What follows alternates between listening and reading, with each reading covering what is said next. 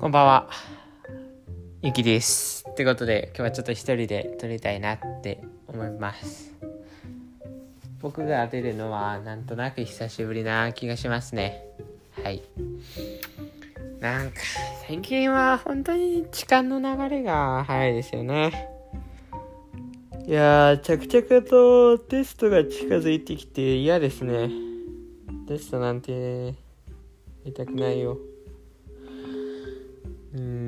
これほどなんでだろう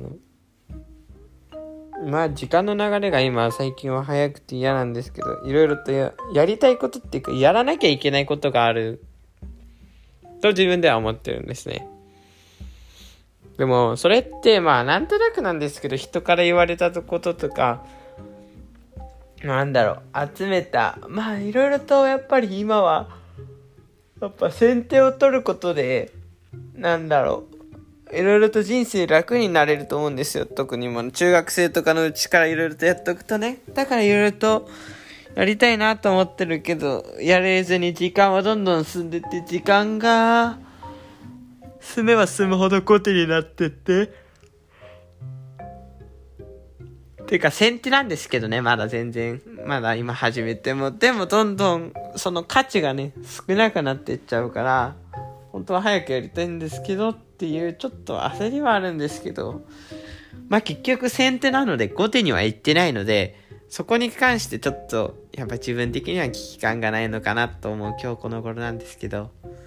今回はですね、なんとなくなんかこういうのあるよなってことを思ったことをちょっと話したいなと思います。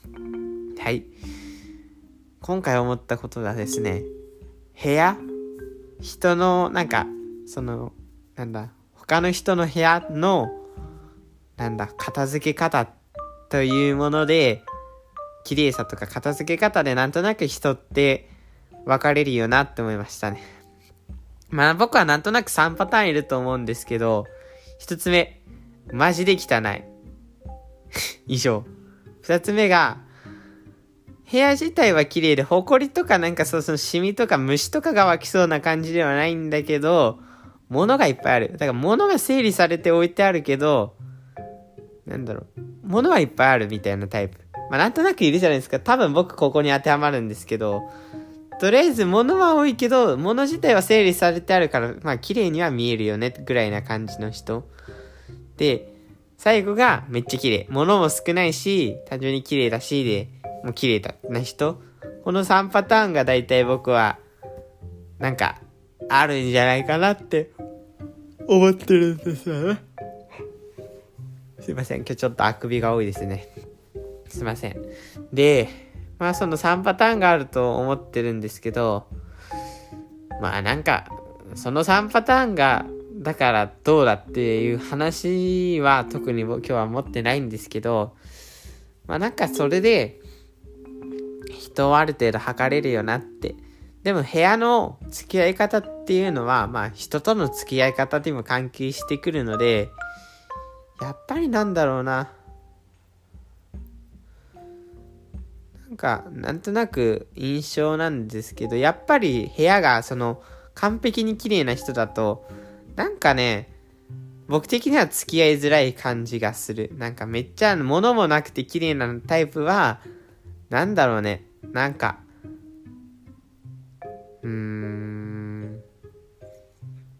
人との付き合いがなんか、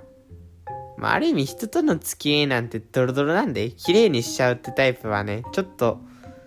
なんか、なん空気が読めないのかなみたいなところがなんとなくある気もしなくもないし、みたいな感じで、まあ、偏見っちゃ偏見なんですけど、なんかそういう、まあ、あとは、そういうので考察してもいいし、単純に部屋がやっぱ綺麗好きな人の方が好きだなとかそういうのもわかるし、やっぱ汚い部屋の人とはなんか一緒にいたくないよねって、まあ普段の生活からそういうのって出ますからね。学校のところでも汚かったりするんですよ。まあだから今日は何っていう話ではないんですけど、なんかそういうので人もやっぱ推し量れるよなっていうのを